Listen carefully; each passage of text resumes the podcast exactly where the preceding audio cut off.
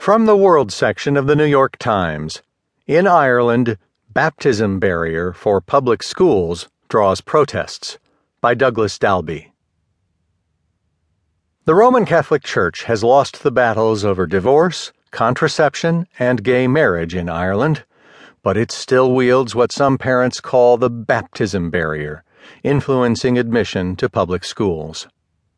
Almost all state funded primary schools, nearly 97%, are under church control, and Irish law allows them to consider religion the main factor in admissions.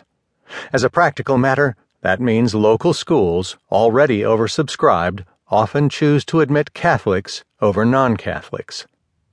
That has left increasing numbers of non Catholic families, especially in the fast growing Dublin area, scrambling to find alternatives for their children and resentful about what they see as discrimination based on religion.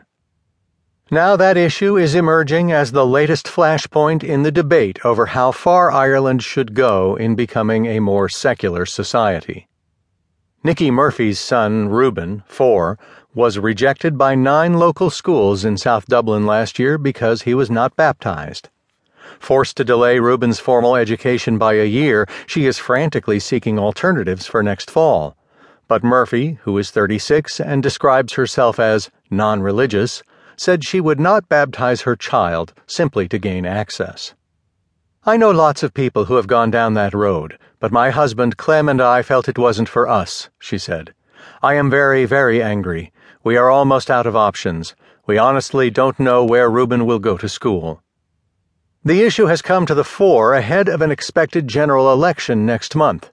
A petition set up by a lawyer in Dublin, Paddy Monaghan, has attracted almost 20,000 signatures in favor of overturning the preference given to Catholic children.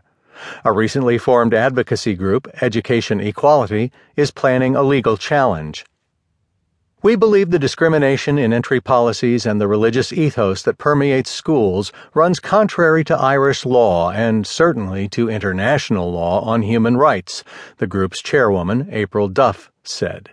And as an organization, we are planning to challenge their legality.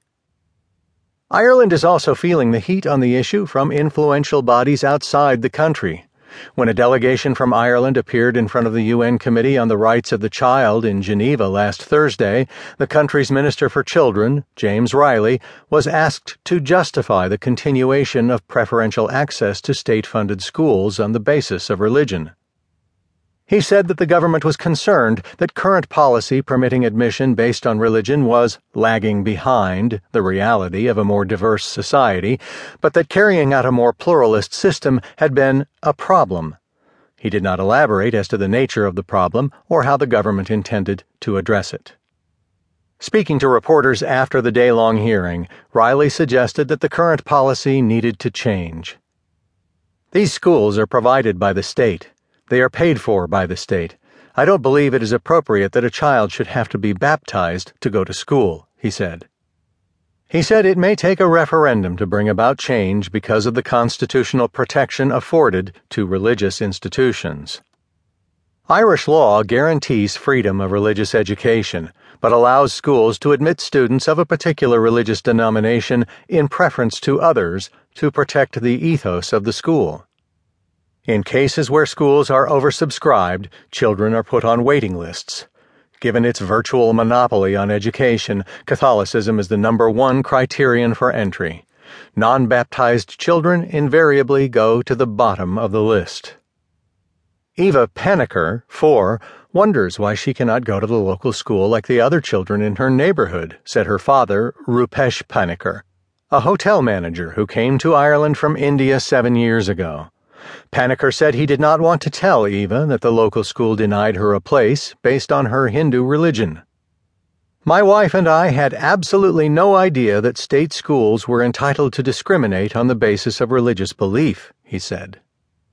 Eva was eventually admitted to a large Catholic school with extra places five miles away, but her parents would prefer she attend a multi denominational school where she could learn about various religions. Paniker believes religion should be taught outside school hours and says his daughter is already confused when she attends Hindu prayer services. After four months, she knows everything about Jesus, but is being taught nothing about our.